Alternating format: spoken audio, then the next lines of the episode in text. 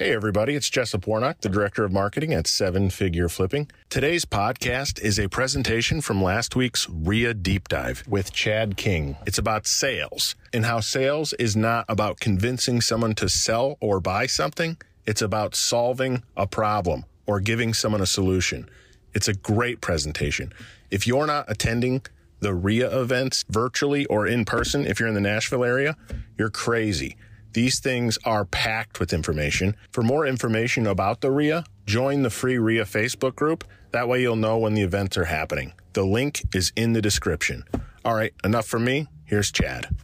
My name is Bill Allen, and I'm the leader of a group of elite house flippers and wholesalers called Seven Figure Flipping. We don't brag or show off our success, but instead let integrity and stewardship be our guide. We are dedicated to helping people unlock the freedom they desperately need. If you ask other real estate investors, they will say to keep your secrets quiet. But we believe in abundance, not scarcity. And that's why we are the elite. We are seven figure flipping, and this podcast is our playbook. I'm going to start it off with a little agenda for the call. Um, I'm going to go about 45 minutes into some just basic sales negotiation stuff, and then I'm going to leave about 10, 15 minutes at the end for some high level Q&A. Um, for the the first 30 to 45 minutes, right? I want to talk about just basic sales when it comes to uh, single family home acquisition um, and really kind of any real estate acquisition. The difference in you know when you go out and read a bunch of sales books is a lot of times it talks about um, you know going to sell something, um, and that can be a little confusing because you know majority is say 90% of sales books are about like selling a product when really what we're doing is actually buying something. So it's a little different but we're still selling a service and we're still selling ourselves. So that's how you have to look at those books when you read them um, you know it talks a lot about buyers and we're actually going to meet with sellers but it's the same concept if you think that we're selling a, a service here. So um, basic understanding of of sales and then i'm going to talk about some advanced negotiations um, tactics and strategies um, that are going to really help you to get properties at, at deep discounts. And we're going to talk a little bit about the pitfalls um, that I see a lot of uh, salespeople, especially newer salespeople, sort of fall into um, that that uh, eventually lead them to getting like some you know maybes and think it overs and stuff like that. Um, and then at the end, I want to spend about ten minutes uh, before the Q and A on owner financing. So Obviously, everybody understands kind of what's going on with the market. The Fed rates are rising. Um, we're seeing inventory start to taper off. I think this crazy, you know, 20% growth that we've seen over the past couple years is going to start to taper with some pretty standard five to eight percent. I don't know if we're going to see a major correction, but all that said, you guys need to understand how to structure owner finance deals. You need to understand how to leverage owners' equity in the properties in order to purchase those said properties and how it benefits them. So at the end, we're going to talk about how to lead with the benefits and how to get somebody to think that owner financing the property is their idea, which is the epitome of sales. Say a great salesperson can persuade enough to get somebody to think that your idea is actually their idea. And when your idea becomes their idea, the close becomes seamless. Okay. I'm going to be my whole intention here by hopping on. Um, you know, Bill asked me to fill in for this deep dive. And um, you know, I, am going to be, if, if I can just give you guys one nugget, you know, after this 45 minutes or an hour of, of talking, if, if you guys can just take one nugget and go and implement it into your sales process, then I've done my job. So, um, you know, and, and, and the other thing too is be authentic to yourself. And when you're in a, in a sales conversation or in a negotiation, buying a property, you know, just don't try and sound like anybody else, try and sound like you, but understand that the tactics and the strategies of a, of a sales process so that you can understand, you know, how to effectively get to close deals. Cool. So let me put my phone on do not disturb. Basic sales is two things. All of sales I can summarize into two, two d- distinct buckets can get you the best salespeople in the world. Number one is emotional intelligence. And number two is asking great questions. Those two things, if you can master asking great questions and emotional intelligence, you can write your own check. You don't have to, you, you can literally write your own checks. You can make any amount of money you want. You can grow your business to any level you want if you're able to ask great questions and have emotional intelligence. So, on a basic uh, sales process, when it comes to buying single family homes, there's you have to have sort of the same strategy going into each house that you go into. And the only thing that changes is the seller on the other side. Now, there's two two types of sellers in my opinion. I've only met really two. There's emotional and logical. And this, but by the way, everything that I'm talking about also applies to buying commercial real estate, buying larger properties, buying, you know, single families. It's it's an emotional conversation um, that is sometimes backed up and majority of time backed up with logic. People make decisions on emotion and justify it with logic. So you're going to have two types of sellers. You're going to have one that's primarily an emotional seller that is some in in some sort of distress and has some motivation, and then the other one is, is typically a logic, very very logical seller that you're going to have to have a, a very logical approach with. And those are the only two times my approach changes is when my seller avatar is either very very emotional and i have to assume sort of a dr phil role or the seller is very very logical and i have to assume sort of a dave ramsey role right? I have to just make it make sense on paper like it has to pencil for them it's got a pencil for me. Um, there's sometimes honestly where i sit down and write the math out with a pencil so that they understand. Um, so number one is getting into a the first part of the sales process is setting some sort of frame or an agenda for the conversation right? Too many conversations uh, the the front door opens or we sit down at a table or something and and just the conversation just sort of goes off to the races right? And we have no kind of frame for where this conversation is going. So i always like to root the initial meeting is always set with a frame. I do this on all my meetings like internal external business conversations, negotiations, conversations with my wife. What do we want this agenda to be? What's the what what is the frame for this agenda for this conversation? What are the acceptable outcomes of this conversation? Like what do we want? What's the ideal scenario here? Um, and setting that frame. Number two, the second part is your discovery process. So this is where like asking great questions, um, we have different techniques here like Socratic questions and mirroring. Um, you guys have probably heard of those two things. I got some notes over here to make sure I, I don't miss anything with you guys. Um, but we have like, you know, Socratic questions and mirroring are two ways that you can sort of dig deeper. Um, I'll, I'll dive in a little bit. Socratic questioning is using their words and then formulating a question. So if somebody says like, you know, this place is kind of a problem for me. Hey, when you say problem, you know, what do you mean? So I'm using their words and it incentivizes them to answer their own question and elaborate more because the second part of the sales process being discovery is like all about asking great questions and then actively listening in order to pull back layers of an onion because a lot of times 90% of the time the first layer is not really going to pull enough motivation for them to actually make a decision, right? That first layer is just the surface. And most people are going to hold their cards close to the chest in the beginning. Most, you know, you have probably we've all experienced that the 10 20 20% of people that you know you open the front door and they just throw up all the information on you right they give you everything they just open their show their cards and they're like this is my situation it's been terrible all this stuff and they just kind of throw up everything right that is you know 20% of the time. So 80% you have to be the one that sort of peels back the layers and you're not going to be able to do that if you don't know how to ask great questions and utilize like mirror tactics like mirroring where you can sort of repeat the last three to five words or um, get them to elaborate and talk more. Um, all of that stuff is designed towards uh, you know getting them to open up um, and yeah just making sure i don't miss anything here. So um, doing those two things then obviously getting out of discovery, figuring out you know why you're in front of them, who you're in front of. Is it a logical person? Is it an emotional person? And then getting into sort of the motivation and the reason why you're there is is a big thing because those are the reasons that they're also going to be making the decision. So um, I need to understand why I'm sitting there. You know, hey, what made you decide to give us a call? Or, you know, how how do you how could we help you? Or how do you see this ideally playing out? Right. Those types of things are going to start to pull back the layers of that um, that motivation onion. Um, which is really really important part of the sales process because you know if you don't you don't necessarily have to have distress. I think a lot of people think that the only way to buy these things at a discount or is like if there's like severe distress and it's not the case. Like i bought a lot of properties in my career of people that were just had some motivation you know they weren't like behind on their mortgage payments or going through a divorce, but they just, you know, they just wanted to get rid of it or they were tired of renting it out or, you know, they just didn't want to make the repairs. So it doesn't have to be this drastic thing. And a lot of times motivation doesn't necessarily have to be about the property itself. It can be more about the seller and their lives. You know, maybe they want to move down to Florida to be closer to their kids or something along those lines. All that being said, you need to understand what that is and because it's going to come into play later on in the negotiation.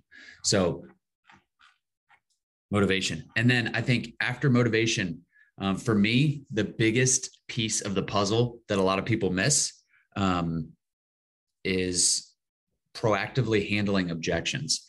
So, you know, objections can come up after a close and after you try and, you know, maybe give up your leverage. And if those are when you're handling objections, you've already lost, right? So I want to handle the objections before we even negotiate, before we even start to talk numbers.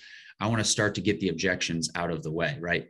Uh, potential objections like I need to to talk to my spouse or hey my sister's a realtor and i know i need to run it by her um, things like hey i have you know four other people coming out after you like i want to collect all the offers. Like those types of things should be handled way before you guys are even talking numbers. So most people are getting into this you know they're getting into a negotiation and then they you know they at the end of it they make an offer or something and it looks decent and then they find out that the seller you know wants to think about it because they have four other people coming. I'm like well, wouldn't you want to know that before you gave up your leverage? Because they don't need you anymore? So on on when it comes to let, let me just say this one quote here for on on handling objections. This came from Chris Voss. The reasons why a counterpart will not make an agreement with you are often far more powerful than why they will make a deal, why they will make a deal. So focus on first clearing out the barriers to an agreement. So barriers to an agreement include time frame are they are they good with the time frame that do you understand what time frame their ideal scenario is? And are, is that good with you? Um, most of the time you should be flexible. I think some people get into a situation where they think that every seller wants this sort of quick you know 21 day close or 14 day close when in, in fact they might want 90 days to try and find a place. And if you come in saying like hey we're do cash quick close like they're actually going to be really guarded and they're not going to tell you why they're guarded and you're not going to know but really it's because they think that you want to close in two weeks and they want 90 days and they might just discredit your offer completely and you and you're fine with closing in 90 days you just didn't ask the right questions. So time frame uh, decision like other people that are making the decision with with them like decision influencers decision makers. There's other people involved that are not present. Um, if you're presenting an offer and you know one out of three decision makers are sitting at the table like don't expect to get an answer.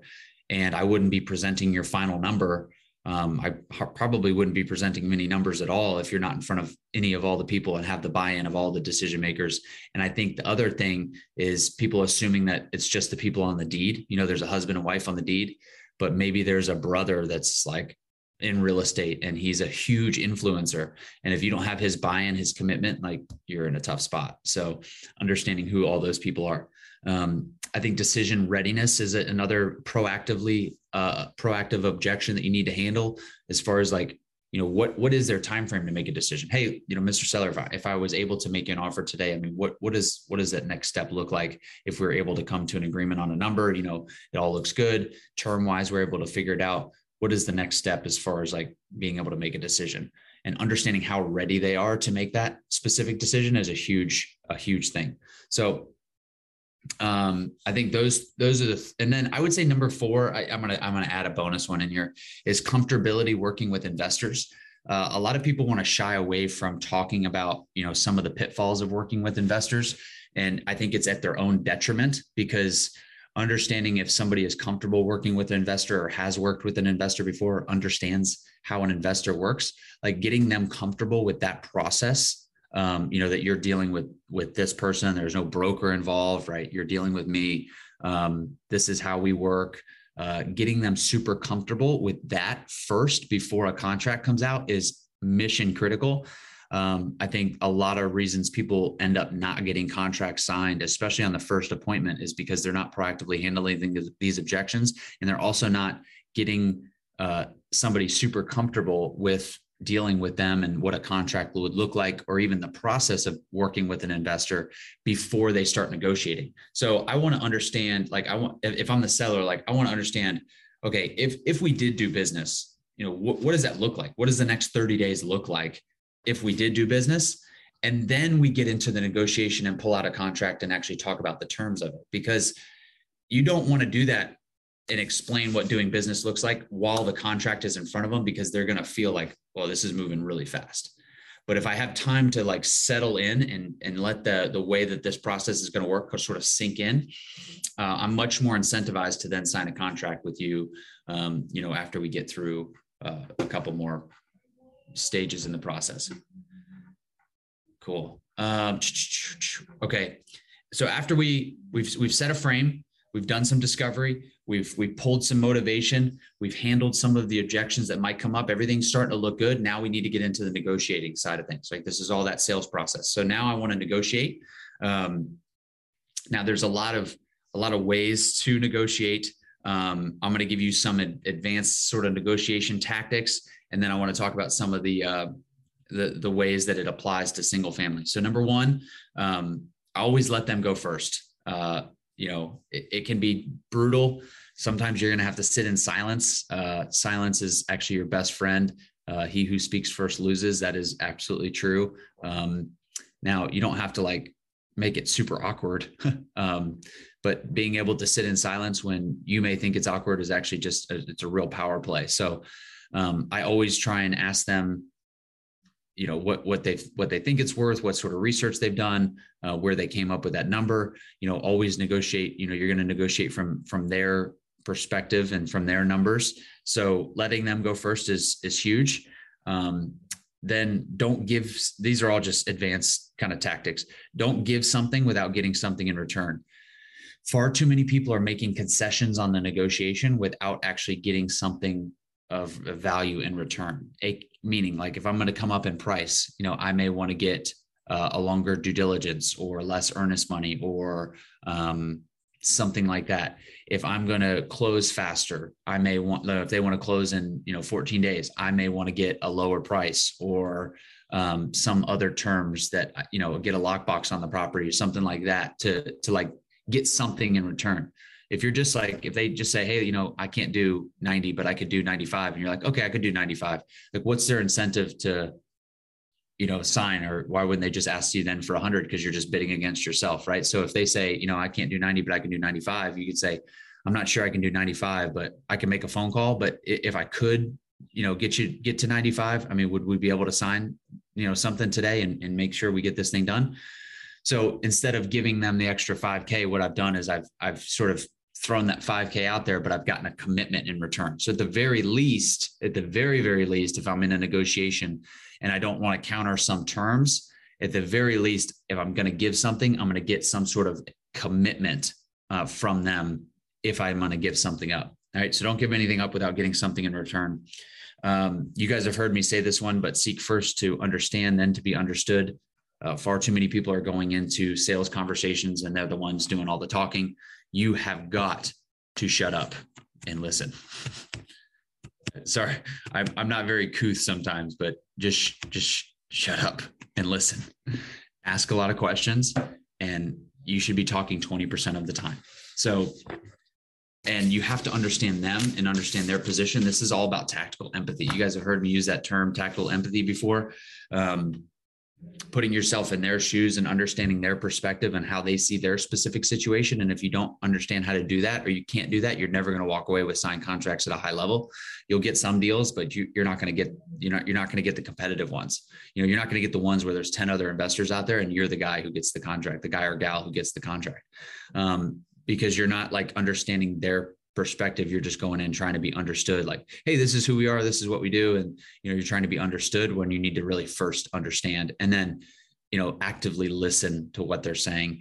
Um, don't chase what they say until you understand what they mean. This is one of my favorite ones on negotiating but far too many people are like chasing uh, what somebody says without really understanding what they mean. And that goes back to those Socratic questions, mirroring and sort of like diving deeper and peeling back the layers of the onion, because understanding what somebody means is far more important than just listening basically to what they said. So um, always ask deeper questions. Don't be afraid to ask why. Um, some people, you know, that are newer in the sales process, I hear them on calls. I've listened to, I've trained, I've trained a lot of salespeople across the country. I've been on thousands of appointments, listened to thousands more. And I, I think one of the biggest mistakes people make is, you know, when a, somebody is talking, when a seller is talking, they're just formulating their next question in their mind and they're not actually like hearing the person for what they're saying. And then being able to um, takes take a moment to like really digest what they just said and then formulate a, a follow-up question to what they're saying so i think that's really big uh, actively listening. And then i think the last one on negotiating is just maintaining a high level of self-awareness and emotional control. Um, being able to manage your disruptive emotions um, in a sales process is the epitome of an elite sales performer because you know the seller could say something or they could say we have other investors coming out or we know we need to think about it. And if you don't have control of your emotions and you don't have the self-discipline um, and the self-awareness to maintain that emotional control like you're going to get all flustered and worried and then you're going to flip into desperation mode and try and close them hard and it's going to come off uh, to the seller like it's going to come off that way um, I've seen it. I've seen it hundreds and hundreds of times. You know, you it maybe it's your only appointment that week, and you really need the contract, and you really, really want it, and they say something that incent that that kind of insinuates that they're not going to be signing, and you immediately just throw away your entire process and just try and push hard for a close, and uh, because you quote unquote need the deal, and they feel that they they can feel it whether you say it or not. You know, it, it's it's it's it's an intangible uh, that they can feel. And I'm telling you, it's super uh, repulsive from a seller standpoint. Like they, if they smell desperation, like they're going to push you away so quick. Um, you need to be a reluctant, reluctant buyer. Um, act like you have a bag of money and you, you know you don't really want to give it to them, but you might if they can, you know, convince you to. Um, I know in today's competitive market, it can be difficult to do that, but maintaining uh, this process that we just talked about is um, is going to be your key to buying deals in all market cycles. So, and we can talk about that sort of at the Q and A if you guys have some questions. Um, so that was on negotiating. I think those are some some some tips. Um, I have two. I have some more on negotiating, and then we're going to go into a close and owner finance. If you guys are getting something, if you've gotten at least one little snippet that you like out of this, drop a seven in the chat. Let me know you that you're still here, still paying attention. If you've gotten a good little couple little snippets that you're going to take back to yourself or your sales team, I'd love to see a seven. There are some sevens. Good. I hope you guys are enjoying this. Let's keep going. So, on the negotiating side, one of the things that we really like to do is called anchoring. Um, I do it in commercial real estate, single family real estate. I do it with my wife. I do it in business conversations, but anchoring somebody is the art of uh, locking them in at a certain place in order to make the desired location look better. Anchoring is locking somebody in mentally at a number or a place that makes the desired outcome, your desired outcome, look much more appealing. So the way that it looks is if I'm going to offer, you know, a hundred thousand dollars for a house, um, I may say, Hey, have you, you know, I, I saw an investor bought one down the street for 65,000, you know, it was a real fixer upper, but they paid 65 for it. So that 65 is an anchor. As long as I throw that number out, it's called a price anchor. And then my when I when when they say, "Oh, I would never sell for 65." Yeah, no, I know. I know. It's just, you know, an investor bought one for 65 down there, so I was just I didn't know if you had seen that or knew what investors were paying for in the area. Um, because I want to talk about the prices that are lower so that they get anchored in their mind. They just heard 65. It's a it's a it's a subconscious thing. So now when you start talking about your offer, if your MAO is 100 or your max allowable offer is 100 and you're talking in the 80s, 90s, right? It sounds a lot better than what you threw out originally at 65, even though that 65 was not even an offer. Does that make sense? Far too many people are talking about the ARVs when they go out to these houses and they're talking about because of the nature of the market, right? They're talking about, hey, do you have any idea what houses are selling for in your area? Right? That's sort of a question that's that's salespeople are told to ask. That's a terrible question right? Because what it does is it it it makes them go and grab all of the like the renovated comps and say, well, you know, that these these renovated homes are selling for you know three hundred fifty thousand, and you're about to offer one hundred twenty five. Well, now you're now you've gone from talking about three hundred fifty thousand dollar houses, aka anchored high, and now you're going to try and talk about your offer at one hundred twenty five. You're going to look like a buffoon. But if I'm talking about all the investors that are buying them for 100 and I'm going to pay 125, now it's a much better conversation. So understanding how to how to utilize anchors and how to throw them out in different ways. Um, let me just, I want to make sure I have some, uh, I want to see if I have any other price anchor uh, words and phrases to help with you guys. Uh, yeah, that's that's really it. Hey, you know, um, what would you say if I was able to offer, you know, X is a is a good way to throw out a, a price. Um, do you have any idea what investors are paying for properties in the area? Right, because I want to start to talk about the investor level uh, comps. Um, the other thing on negotiating is pre-closing. So getting a pre-close um, is is going to allow you to protect your leverage. I think in specifically in single family real estate, leverage uh, is the one thing that's given up way too early by way too many people, way too often. They're giving up their leverage, um, and and by leverage I mean their number, because in today's market, right, your your number is your leverage, and uh, how do I want to say this?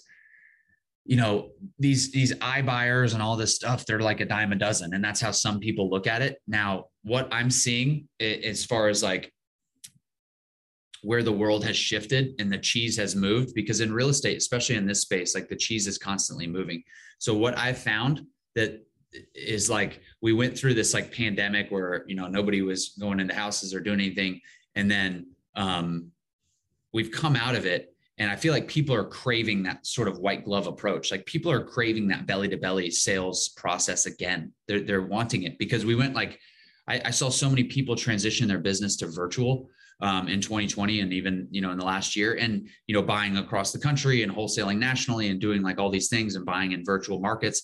And it's, I get it. It's doable, possible, you know, really cool. Uh, but you know, my opinion of wholesaling real estate is the way to buy properties at deep discounts, really solve people's problems and, and build a flourishing business. In my opinion, is still belly to belly.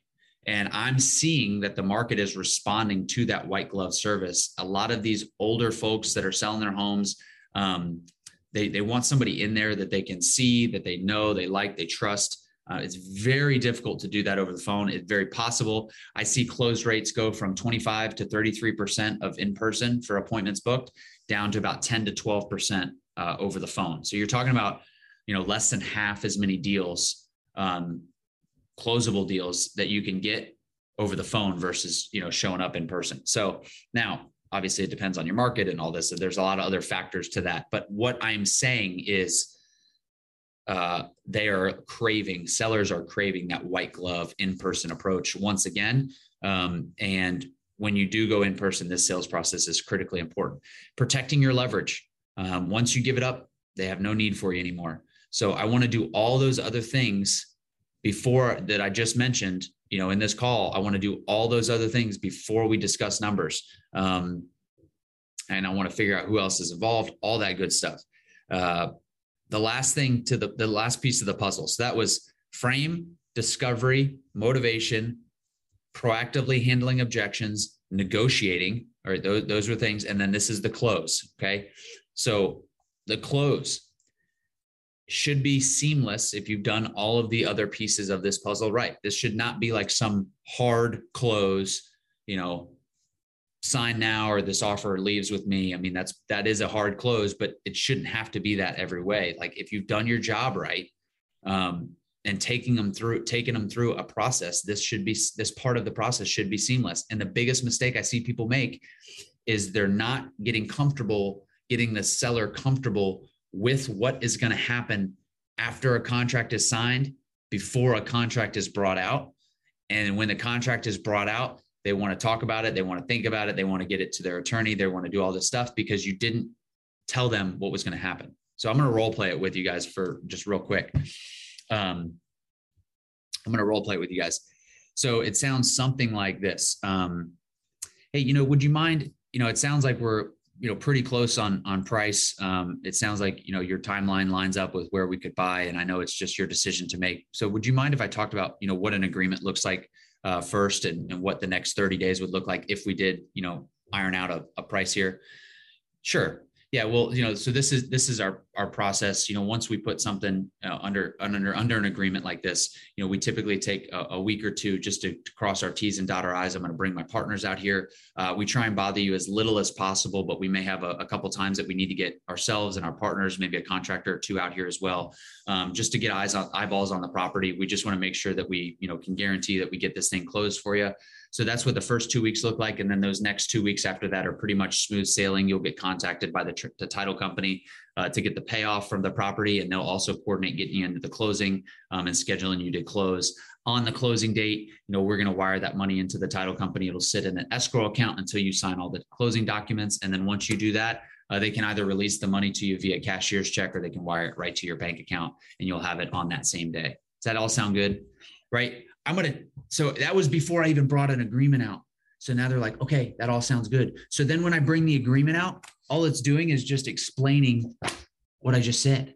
And it's not like this foreign document that they now have to decipher in their mind. Um, you know, a lot of these people are not lawyers, they're not attorneys, and that you don't want them to think that they need a lawyer and attorney. Cool. Um, and I think the other mistake people make is not setting the correct expectations. Um, if they don't, if you don't set the the correct expectations for what's going to take place, um, that's when I've seen a lot of deal go deals go awry. Is after you get it signed and maybe you sign and you leave and you don't set the expectations of what's going to take place. Now, what has happened is in their mind, the next 30 days, let's call it a 30 day close, the next 30 days in their minds looks different than what you're actually planning on doing and it creates this disruption and now it creates a pissed off seller. So they're thinking they heard the term inspection and they're thinking you know one guy with a clipboard and a tape measure coming out and you think showing to dispositions and you think buyers coming in and you show up with 10 people and it looks like a freaking carnival outside their front door and they're thinking one inspector right? That's going to piss them off. So those types of things and setting the the framework and the expectation so that everyone is on the same page when you leave um, making sure they understand that the next two weeks are for you to really iron out the details and the numbers and making sure that they don't think that you know the second they sign that document it's a done deal. The other thing that i do too is when they sign you know i let them know that hey you know this is a binding contract. I know it's a one page agreement but this is a binding agreement.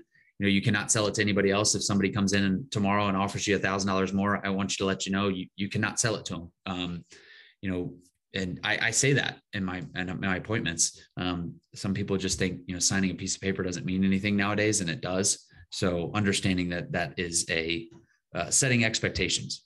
So those are that that is a basic sales process. Now, after you do that and you do go for a close and something happens and they do need to think it over, maybe you have a really call them intelligent seller who just wants to, wants to get a number out of you. And they'll say yes throughout the whole process. Yes i'm the decision maker. Yes i'm ready to make a decision. Yes that time frame lines up. Yes yes yes yes yes. Because they just want to get get a number out of you. And then once they get a number out of you it's the whole like all right well i need to think about it.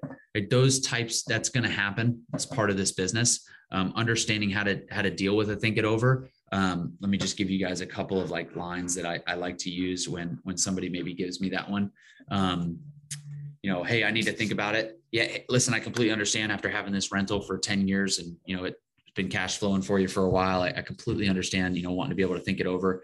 Um, I guess my question would be, you know, what, what about doing business today has you, cons- what about doing business with me today has you concerned? Um, that one question right there has really opened up a lot because, you know, when you say, when, when somebody says they need to think about it, like thinking is an instantaneous thing. Like I need to think about, okay, I just thought about it. So what has you concerned? Because there's something other than just needing to go to bed and just ponder right? What there's some concern that that you have not uncovered. So what has what about doing business with me today has you concerned? And a lot of times asking that additional question remember this whole thing is about asking questions. Asking that additional question will actually help you uncover what may be holding them back. Well you know i actually did promise you know my tenant that i was going to let them you know try and buy it. Okay well you know, have, have you talked to, have you had that conversation with them? No, I haven't had that conversation with them, but I'm going to talk to them this week. Okay. Well, listen, I'm going to be back out in the area Friday. After you talk to the tenant, do you mind if I swing back by and we can, um, you know, and then we can, you know, reconvene and see if this is the right fit. Uh, let me see if I have any other ones. Yeah, Jeff, that was that's a that's a really good one. What about doing business with me today? Has you concerned? Um, uh, there's there's obviously the the whole you know I completely understand. I have more houses to look at uh, talk track where you know you let them know I got some other properties I'm going to look at. I don't know if I say yes to this one, I might say no to the other ones. If I say no to this one, I might be able to say yes to the other one. So unfortunately, I can't just leave an open-ended agreement like this, and that's completely fine. You know, again, giving the autonomy, giving them the autonomy to say no is really critical. So, hey, a no is completely fine. Um, you know, are, are you okay with me just you know taking my offer off the table for now? Um, you know, if we're not able to make something work right now, and being able, being willing to walk away um, I think is a really powerful tool that not many people are doing, being able to walk away because um, and and the reason people aren't willing to walk away from negotiations is not because uh, it let me tell you it is because directly related to their pipeline not being full enough. If your pipeline is not full you're not going to you're not going to negotiate the right way because you're going to be trying to grasp at these one two deals that are being loaded into your pipeline. Whereas if my pipeline is overflowing with opportunities i'm going to be very willing to pull you know my offer off the table and walk away from a deal. It's all about your pipeline. Yeah julie it's all about your deal flow. You guys understand at the top of the funnel is leads in appointments set appointments conducted. I call it appointments held right? Um, you got leads in appointments set appointments conducted offers made, contracts signed. Those are my five KPIs for sales of what I care about, right? How many leads does it take to get me an appointment? How many sellers do I have to sit in front of to make how many offers? How many offers do I need to make to get how many contracts? And then it just all uh, goes, it just all goes from there. Let me see if I have anything else for you guys. So pitfall, let me just touch on pitfalls and I'll touch on seller owner finance and then we can do some Q&A. So some pitfalls that I typically see is not setting or sticking to that agenda that we talked about. They just open the front door and just start walking around the house and taking pictures. And the, the, the reason that's a problem is because now the person who has opened the door for you or that seller has no idea what is going on. And now when you want to negotiate or you want to like get a number out of them and you're, you know, you're 10 minutes into walking through the house and you're starting to ask them questions about numbers, they're like taken back because they're like, they've formulated their own opinion of what's about to happen. They've come up with their own, they've come up with their own uh, agenda in their mind. If you don't set it, now they've come up with their own about, well, I guess they're just going to walk through, take pictures, and then call me later with an offer or send me an offer via email. Maybe that's what they assume is going to happen. And if you don't tell them otherwise, then that's what they think is going to happen. So then when you try and negotiate or you want to get a closed deal and they're, you know, abrasive to talking numbers, right? That's your fault. It's yours. so not setting that agenda up front, um, not understanding the seller avatar. Um, if you're talking super logical to an emotional person, or if you're talking super emotional to a logical person, uh, you're just you're to pass them like like two ships in the night. I think an emotional seller, like you just if you're trying to talk emotionally to a logical seller, like and the person's just very numbers driven it's a rental property it's just like it's a strictly a numbers decision they're not emotionally tied to the property it's been a rental for them um, and you're trying to like get them to feel all this emotion about the house right you're gonna you're, you're barking up the wrong tree you know you need to have a very excuse me numbers driven conversation um, or logical conversation what are they planning on doing with the money um, what other alternative investments do they have to get similar cash flow and return on investment, i.e., owner financing, right? Um, those those types of questions uh, are that's what you ask to a logical seller. On the emotional side, you know, hey, what does this property mean to you? Or hey, is getting rid of this thing, er, not you don't say getting rid of this thing, but hey, is letting this property go is, is going to be pretty emotional for you. Where do you plan on going? What does that look like? What does your life look like after this is all said and done? After this is over, after you're done dealing with these issues that you're having to deal with in this property, how's that going to feel? Those kinds of questions are what you ask an emotional seller. So one of the biggest pitfalls people make is not being able to switch their hats right? So I got my logical seller and then I'm be able to switch my hat to my emotional seller. Like you got to be able to switch hats, but the process stays the same. So keeping within the same framework, but being able to flip your, um, let's call it, what I want to call it? Uh, like your feng shui or your, uh, your your rhetoric and how you kind of pitch things and your tonality that's what i was looking for like your tonality of how you're talking right um, being able to flip those so the other pitfalls they make is giving up leverage too early um, we talked about that for a while. Desperation. Um, they can smell it. They can feel it. Uh, it's it's not good. Don't do it. You you need to be a reluctant buyer. Um, oh, this is a good one. One of the pitfalls on the sales side is wanting to be liked. Now, I said earlier, people do business with people they know, like, and trust. But wanting to be liked will get in the way of you doing a lot of deals when you're more concerned with them liking you than you are with closing the deal. And that is one of the biggest things that I think salespeople struggle to get over is they want to leave that house and be liked um, when being liked doesn't matter because it doesn't translate to revenue. Now, being likable is different. You can be firm and be likable, but being concerned about being liked is a pitfall. I'm gonna let that one stew for a minute. You can be firm and be aggressive and still be likable, but being concerned with being liked is a massive pitfall.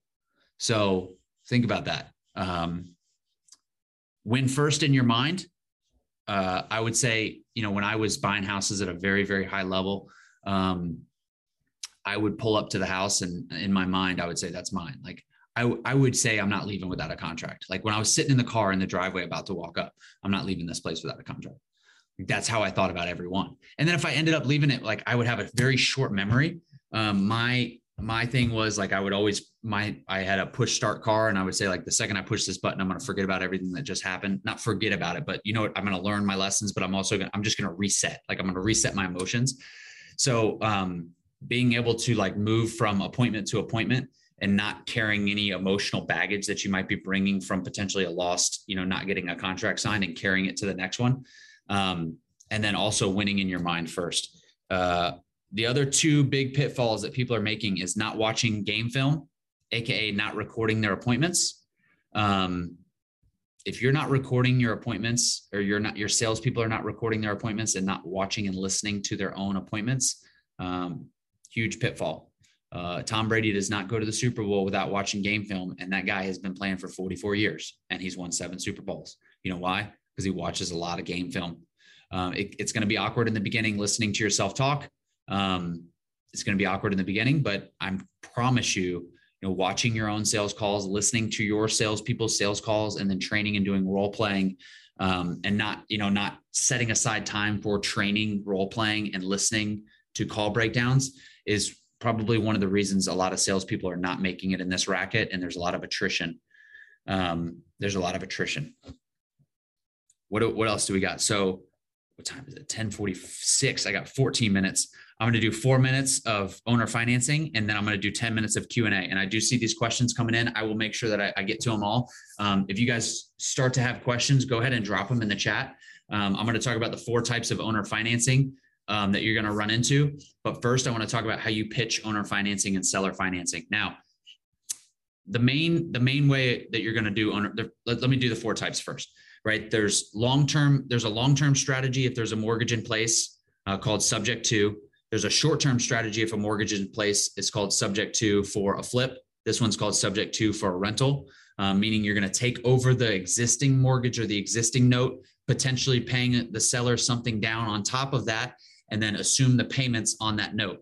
Um, on the sh- on the long term one, what you're going to do is get a get a tenant in there. You're going to either wholesale it to a buyer or you're going to take it down, get a tenant in there, and that that rent payment is going to cover the note on the, the that you've then assumed, and then cash flow on top of the expenses. And then on the short term side of things, typically a subject to is done um, in order to not have to outlay all the capital to close, you can make the payments on behalf of the seller until you can renovate the property and then sell it, pay off the note, and then potentially anything else you've agreed upon uh, with that seller. And then, uh, so there's those two with mortgages in place. And then when the property is owned free and clear, there's long term and short term there as well. So when there's you know free and clear and the owner has a ton of equity leveraging that equity in order to buy the property um, for the long term meaning you know maybe it was a it was a rental for them and they're getting old uh, but they don't have any plans with the money. They're going to pay a bunch of capital gains tax uh, when they sell it. And um, you know it's just going to sit in a bank account and get eaten away by you know the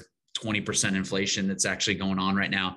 But if they keep the if they hold the note on the property maybe you're able to pay them four, five, six percent, at least help them sort of outrun some of this inflation. And then you can rent uh, rent it out for above what that note payment is, and buy it for literally nothing out of pocket. Maybe you put ten or twenty k down to give the seller a little bit of something.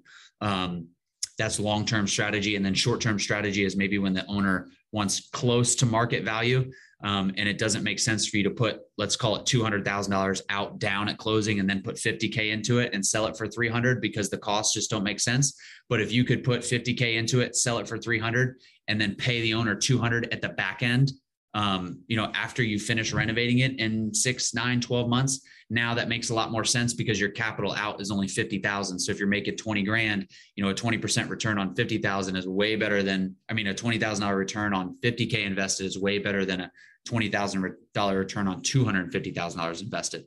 So those are the four types.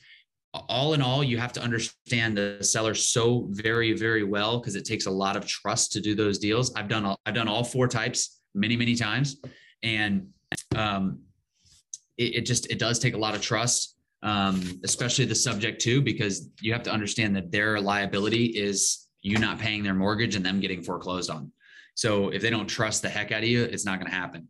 And everything that I said earlier in this presentation is directly related to them being able to trust you uh, in order to do a deal like that.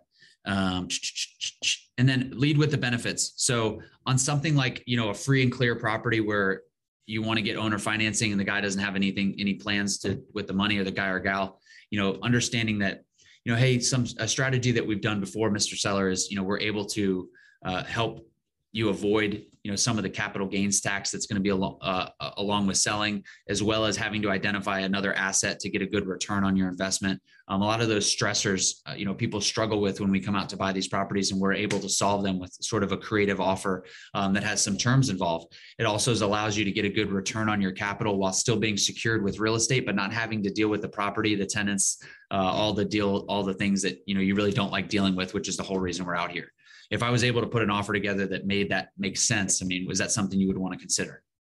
Right? Do you see how I led with the benefits rather than just saying, are you open to owner financing? Too many people are like, hey, are you open to owner financing? And, and they're just immediately getting like stonewalled, like, no, I don't want owner financing.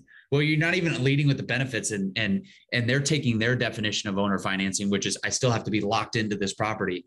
And they're not looking at the benefits of, you know, the whole situation because you didn't explain to them the benefits you just leveraged like you just let them have their own definition of owner financing, right? Does that make sense? So lead with the benefits first, even when it comes to taking property subject to. Um, hey, you know, we're able to pay a little bit more money um, if I might be able to just make the mortgage payments on your behalf. And then once the property is renovated and sold, you know, then I could be able to pay you out a, a little bit on top of this mortgage versus being able to not not cover it on a, a cash offer. Is that something you you you'd be interested in talking more about? Um, you know those those types of things. So i got 10 minutes. Let's do some q&a i hope i hope that was decent. Can you guys drop a drop a nine? I'm gonna do i'm gonna do q&a drop a nine in the chat if you guys got some some decent snippets out of that session. That's great. Cool cool cool. Um, let me go up and answer some questions here while the nines are coming in. I hope that was good. Um, hope that was good. I've, I've, been doing this for a long time, everybody. I started at selling copiers at Xerox door to door out of college.